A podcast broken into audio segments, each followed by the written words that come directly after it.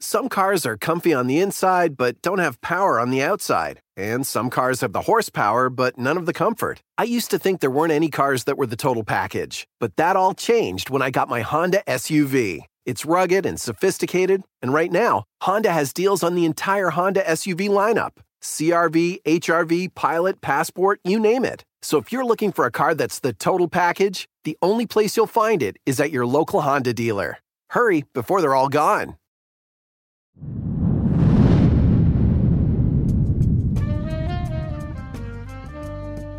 What a world. This is Anthony Roberts, host of The Reality Is Where Filtering Becomes Extinct, alongside my co host, Artesia. This podcast is powered by Roberts Media Group, your resource for podcast development. For more programming and advertising opportunities, please visit us at robertsmediagroup.co. And let's get to the motherfucking show. You are now listening to The Reality Is. The Reality Is. I was sensitive the fact that, you know, okay, he is, you know, uh, convicted of murder and and, and obviously that's a heinous crime, but I gave him a bit of grace.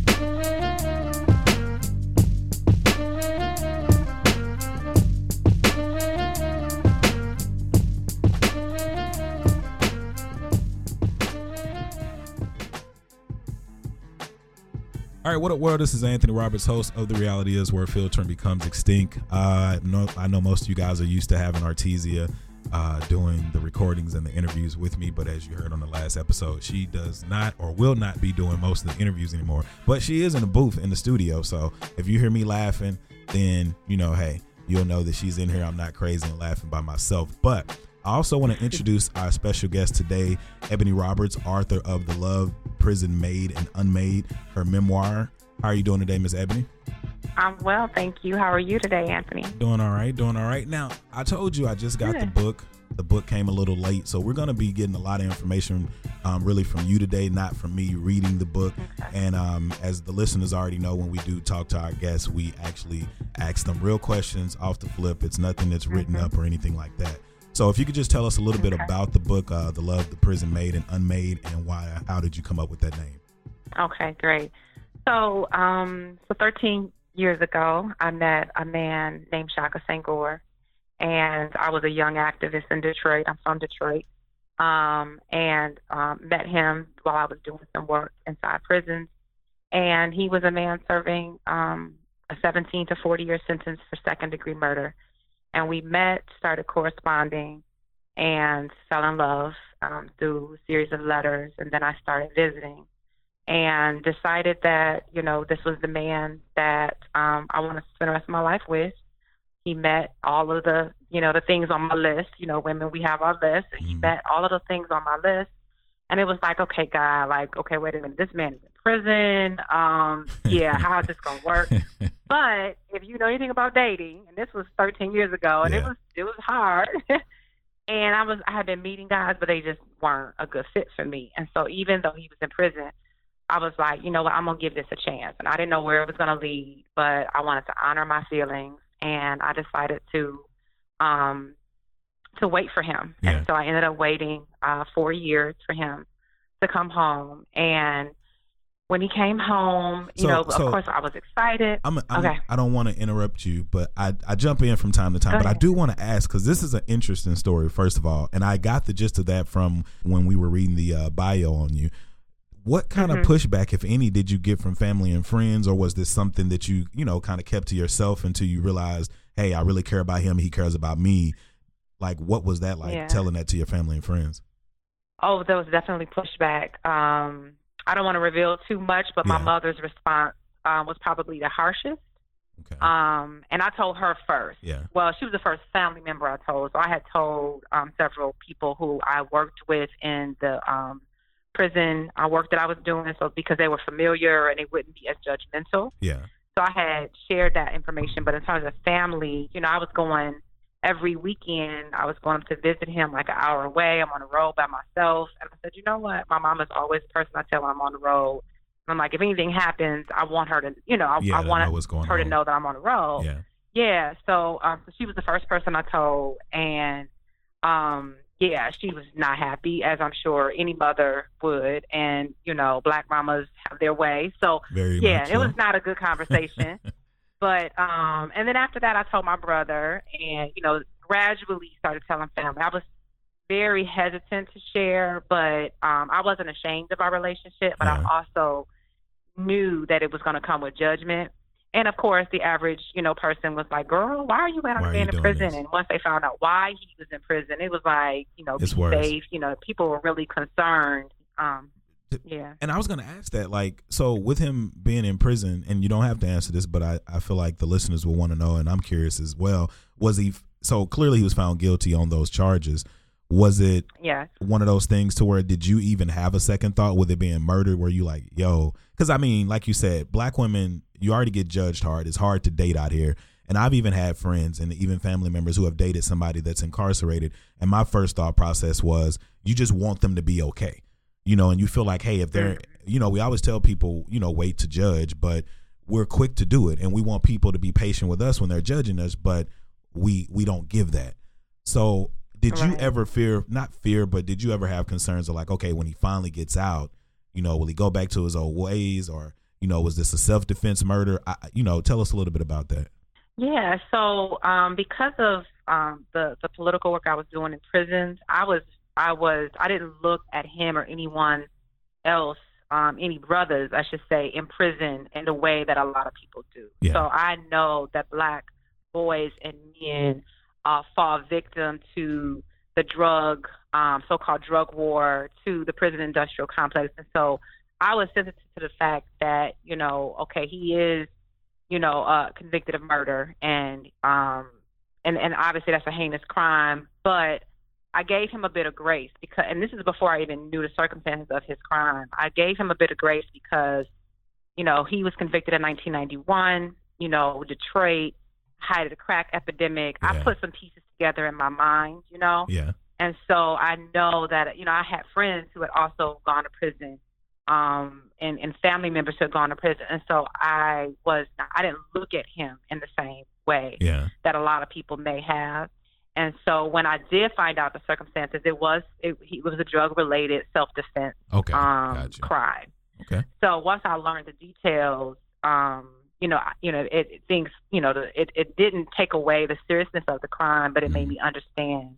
And then once I learned his story, that was a part of, you know, the the parts that I fell in love with him was his was his soul. You know, I fell in love with the part because like a lot of men and women who get caught up in the system, he had a story. yeah. And so he had trauma before he went to prison. and that's what i was going to ask you. Like how do you how do you support him? Or what how was the communication? Because you know it's in every relationship communication is a big thing to make the relationship work. Was he able to communicate to you like hey this is what i need to make this work and were you able to communicate to him? Because you know when you get in a relationship it's like hey i like to hold hands. I like to spend quality time. I like to do certain things how did you guys uh, satisfy each other's needs without being able to physically you know touch or interact with each other for so long Right. So mo- it was mostly through letters, and actually, in the, in a relationship like this, there is communication is absolutely important Yeah. because that you don't have that everyday interaction that you have when a person is free, and so you have to be a good communicator, and that's actually one of the reasons that made me fall in love with him is because he's such a good communicator. So he actually is a writer and has gone on to you know he's written several books and went on to write his um, memoir, which Mhm. became a New York Times bestseller. And so, you know, because he was such a good writer, and I'm a writer as well, if you could imagine, you know, our letters were just really long Yeah. and detailed and thoughtful and deep. And, you know, I mean, like 10 page typed letters. Yeah. Like we were writing like many, you know, many novels or many, you know, it, Yeah. every other day. it know allows what I you, mean? to be So our and i think it allows you to be there with him doing that because you know when you write you create a thought so it's like if you're writing a 10 page letter and it takes me 15 minutes to read it you're in la la land in your mind as you read this Yeah, yeah, especially because we're both, you know, being writers, both very detailed. So Yeah. I'm telling a story. I'm not just telling you, you know, the basics. I I love stories. So and you know, I'm a woman and I love I'm like all of the details, give it all. So I gave, you know, so we had a lot. And then eventually we started visiting. And so the visits, you know, and I would go, you know, and spend eight, nine hours a day. You know, he'd only could get eight visits a month, but each time I Mhm. went, I would stay for eight or nine hours. So you can imagine lots of talking, but also lots of moments of just silence and just allowing ourselves to be and I felt like we had to talk all the time. Yeah. Um, and just allowing ourselves to just kind of get, you know, get into some of um some sense of normalcy and just kind of sitting, people watching, you know Yeah.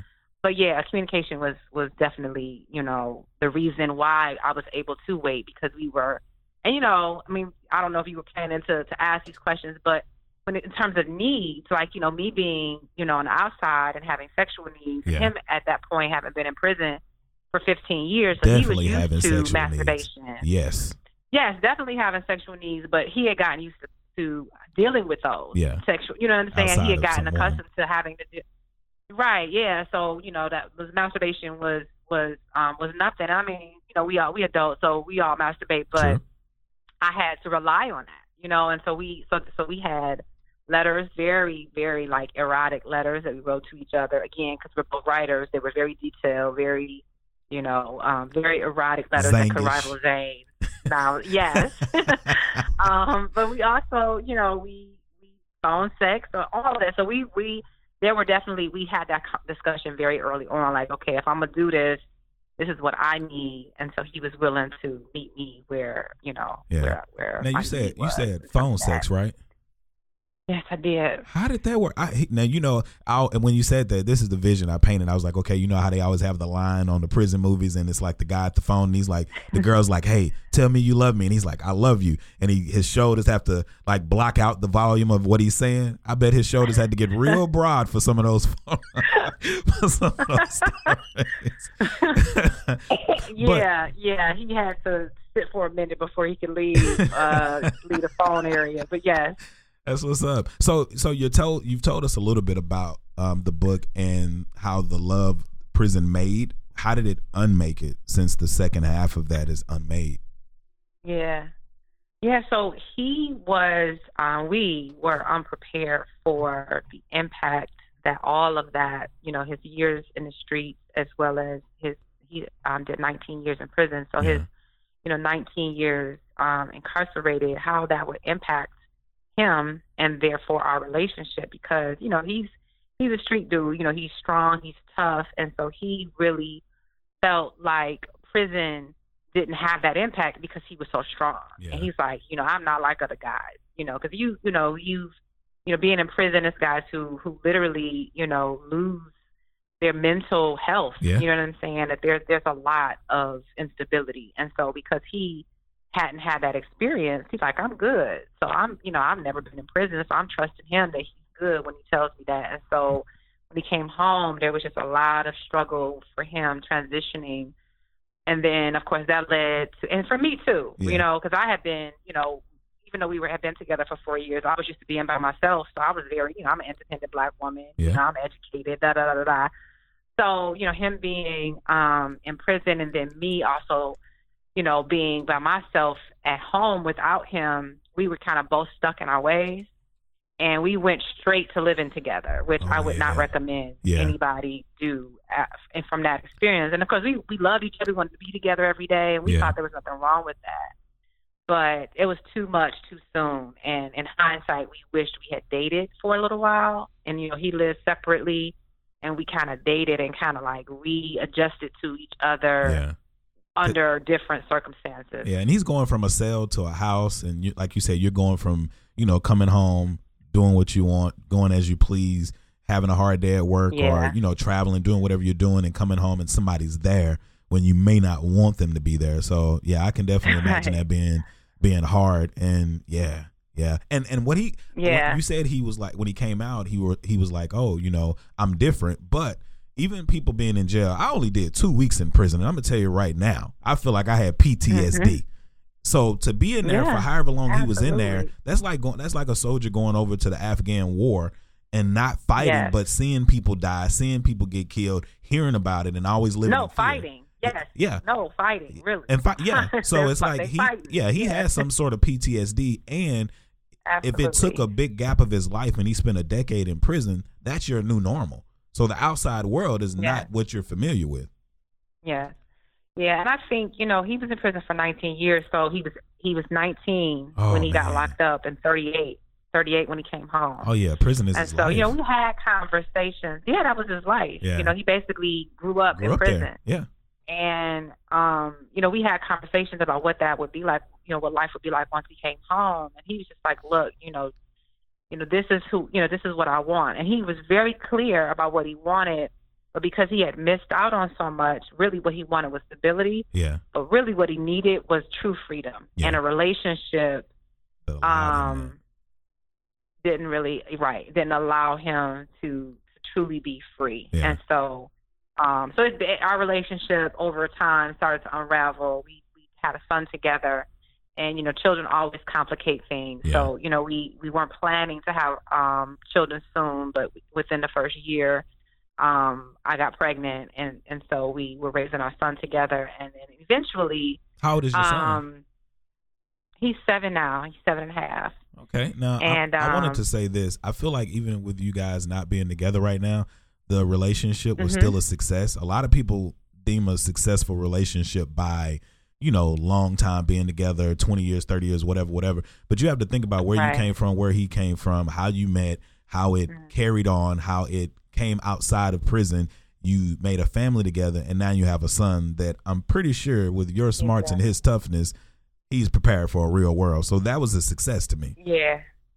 Yeah, and absolutely. I think, you know, um, obviously, you know, hindsight is twenty twenty, but we co parent um very well. That was never the design. We didn't plan for for this to happen. But I can say that because the, of the, I think the way that we met and the way that we fell in love with each other, like I fell in love with him and I saw him as a human in a way that I think early on in relationships we don't see because we, we sex is usually part of the picture very early on. Very true. So even after we broke up, I still, you know, we we had we still had a great friendship because that was there that was the beginning because we didn't have anything but that. And so now as we co-parent our son, um, and it's been four years since we broke up, and we co-parent him, and he doesn't he doesn't even know. I mean, he knows we're not together, but Yeah. it's like it's it's just seamless for us because we put him at the center, and it's really important. And we say that you know I th- I think that we you know were brought together to create our Yeah. son because he's an amazing, amazing, amazing, A success. little boy. So, Yeah, it's a yeah, success. it's a So, success. I wanted to Yeah. ask something a little bit off top topic of the book because you know it, it's a narrative that Uh-huh. black women aren't patient, that you guys aren't submissive or can't be submissive. But what kind of upbringing Mm-hmm. did you have? Did you come from a two parent home, a single parent home? Because you have to have the most patience to have been through what you've been through and and to go through this and be in love with someone who's on the other side of a, a prison cell. So for me, I'm I just want to know like what was your upbringing like because you're very patient, clearly very loving, and I think you know it may be an interesting story just to know how you grew up. Yeah, so actually, um, I did not have the best um, upbringing. My Mhm. parents um, were married, um, but my mother was largely a single parent because my father was an alcoholic and was in and out. Okay. Um, and so I didn't have a good example of of of uh, relationships or or love even. And so I think that because I didn't have a good good example of of that from my parents, it was like I wanted to do the opposite. Yeah. I wanted I I you know my mother um even to this day you know is still very you know carries a sort of bitterness sort of man hating you know like I don't like, yeah. so that I I was like I I don't want to be her because my parents relationship was so um troubled I was determined not to be her and I Yeah. felt like you know I'm going to get my fairy tale love you Yeah. know what I'm saying so when I found Shaka and, and like I said, he checked off so many things on my list, it was like, okay, this may not be the traditional fairy tale, but this is, you know, a man who makes me, you know, happy, Happy. and, you know, it has all the things that I wanted in a partner. And so, you know, I decided that regardless that I was I was willing to wait for it because I knew that, you know, he was worth waiting for. Now when Yeah. it comes to patience though, Yeah. after he came home, I realized I wasn't as patient as I thought I was. Yeah. And you know, I'm, you know, I don't know if it's, it's, you know, I'm, I'm, I don't want to be stereotypical, but I got a smart mouth, Yeah. you know, and and that, you know, I was, I was a little im- more impatient than I thought I would be, you know, like just to give you an example, like when he came home, like every time I moved, he asked me where I was going. And eventually that attitude came out. Yeah. You know what I'm saying? Because Yeah. I'm like, I, because in prison, I mean, you know, you you need to know where people are moving and where they're going, and Exactly. especially at night. Like, Yeah. If I got up to go to bed, if I got up to go to the bathroom in the middle of the night, he up like, where you going? And I'm like, I'm just going to the bathroom, you know. So that again, being used to being by myself, and um, so anyway, the attitude started to come out because he needed a little bit more patience from me than even I think he thought. Because he was Yeah. like, when I come home, don't hold my hand. I got this. You know, I got this. So I was treating him like I would treat anybody else, Yeah. and unfortunately, I needed to handle him with a little bit A more little bit care. care. And so, And he went in as a kid, a little like bit more say. care. He went in at 19. Yeah. A lot of times that 19 year Mm. old boy is still there because, like you said, a lot of times they, they call prison rehabilitation, but they ain't rehabbing shit. You know, they fucking us No. up and they putting us back on the street because they know we're going to be back in there because they fucked us up and didn't give us any tools to survive on the outside. It's it's uh it's crazy when you were telling that story about him asking, you know, where you're going and so on and so forth. My brother was a sergeant in the prison for about eight years, and I remember going back home and Uh-huh. seeing him one day, and I walked up behind him and I touched him on the shoulder, and he's like, "Yo, don't put, don't walk up behind me." I'm like, "Bro, you act like you've been in prison." He's like, "Bro, when we do 23 hour lockdown days, and I work there 14 hours a day, six days a week," he was like, "I'm in prison too." So Yeah. yeah, I never even thought about it like that. So I can only imagine, you know, my brother got eight hours or however many hours he got and some days off. Like, you know, your ex husband didn't get any days off and he was behind those bars, not free walking around in the prison. Right. Before we Right. let you go, I want to, um, is there anything you would have done different um, with the relationship? Yes, absolutely. I um, would have one insisted that we had um, therapy Mhm. and that he got some individual therapy. Um, as I mentioned, just the trauma from being in the streets and trauma from being in prison for 19 years. That is a lot to unpack. Yeah. and we had so many blind spots. So if I could do anything differently, it would definitely be um, that we would have gone through therapy. Yeah. And you know, there's a stigma in the black community around therapy, and he didn't think he needed it. I didn't think he needed it. And by the time we realized, That he shit, did. this is you know what I'm saying? Yeah. It was it was too, Too late. late. The resentment were so deep on both ends. It was just like I don't know if we can even repair this anymore. Yeah. Yeah. Well, I'm definitely sorry to hear that part of it. Um, that's something I did get. I, I caught that from reading, uh, like I said, the bio. But what do you want people, your readers who are re- uh, who will be reading and purchasing the Love Prison Made and Unmade? Um, what are you the message that you want people to receive from this book or take from the book? Um, there's several um, several messages. One is that um, you know women who are um, in relationships with men in prison. Um, there's a lot of uh, stereotypes around that, and I, I want to demystify that. You know, um, I do not fit any of the stereotypes that that people have about women who um, are in relationships with men in prison. And so I want to demystify that. I um, also want to start a conversation that has not been had, to my knowledge, on a national level about what the impact of prison long after men and women come home. Because we talk a lot about criminal justice reform and about the things that are happening inside prisons.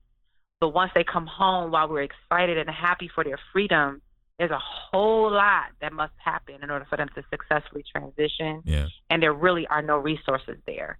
There's no therapy. There's nothing really for families to help their loved ones adjust, but also for those who come home to adjust. I really want to have a really serious conversation about the aftercare, like what happens once they come home and how we can support them, but also support couples, support families, because there's I, I did some research. There are over 6.5 million people in this country who have had a loved one incarcerated and there's a whole lot of people that are impacted by incarceration and we're not talking about the impact on the lives once they Mhm. come home You might want to um, take a look at this too and maybe tell people, Artesia, if you can grab the mic, how do you spell it? But uh, we have a friend who created an app called Kite. And it's basically an app that people can download. And if they have friends or family members incarcerated there, they can plug in their information, their numbers and stuff and find them. And for a small fee, Mm-hmm. it's it's inexpensive. You can text them and send messages and pictures and stuff via a Uh-huh. phone, you know, for them to be able to see that. Like when they have time in the, Okay. the library to look at a computer, or you know, we all know some of them got the plug and they got their own phones. Right. So it's just a, but it's a way for them to to to be able to interact with them incarcerated. What's that website, Artesia? It's www.kite.com and kite is spelled K Y I T E. Okay. So I would check Thank that you. out and definitely spread the word. That's something that can help bring people closer together. Um, before we get out of here, Ms. Roberts, um, where can people find the book at, and where can they find you at on social media?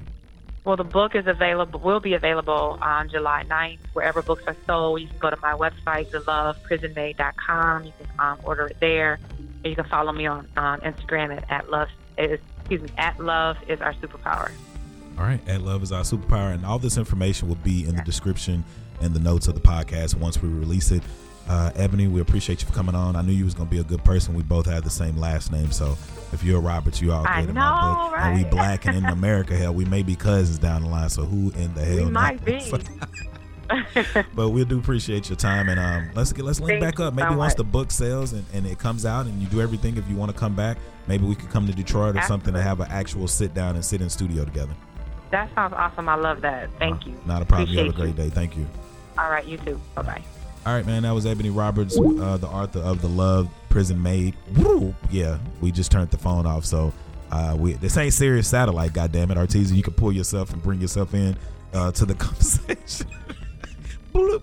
Yeah, I ain't editing that shit either. The reality is shit happens. All right, man. So hope you guys enjoyed Ebony Roberts. Again, Arthur of the Love Prison Made and Unmade. Go check out the book. Again, we'll have all her information in the notes and description of the podcast. Uh, thank you guys for listening. Episode 252, Denver recap. We're about to step back in the studio and do that one. So I told you, motherfuckers, we're bringing out two episodes this week. So here you go. And they'll encourage to excel success. Check it. You are now listening to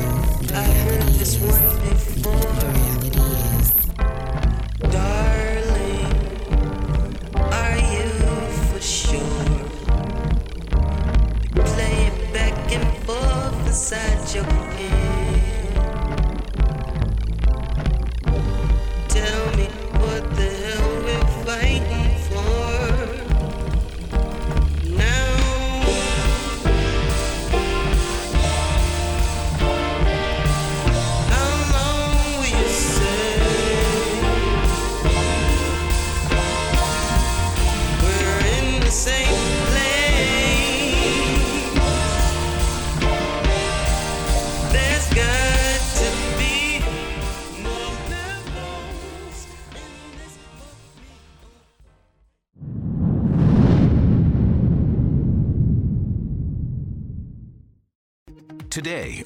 6484. We're working for you. An inside look at the local COVID vaccine trial for kids, what children reported days after getting the shot, and how it could impact the timeline of kids being vaccinated. Today at 4 p.m. on NBC4. Tonight, it's the Voice Live rounds, and Nick Jonas wants his first win. Let's get this done. Who's got what it takes, and whose dream ends here?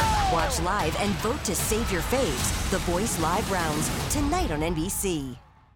Today on News 4 at 4, we're working for you. An inside look at the local COVID vaccine trial for kids, what children reported days after getting the shot, and how it could impact the timeline of kids being vaccinated. Today at 4 p.m. on NBC4. Tonight, it's the Voice Live rounds, and Nick Jonas wants his first win. Let's get this done. Who's got what it takes and whose dream ends here?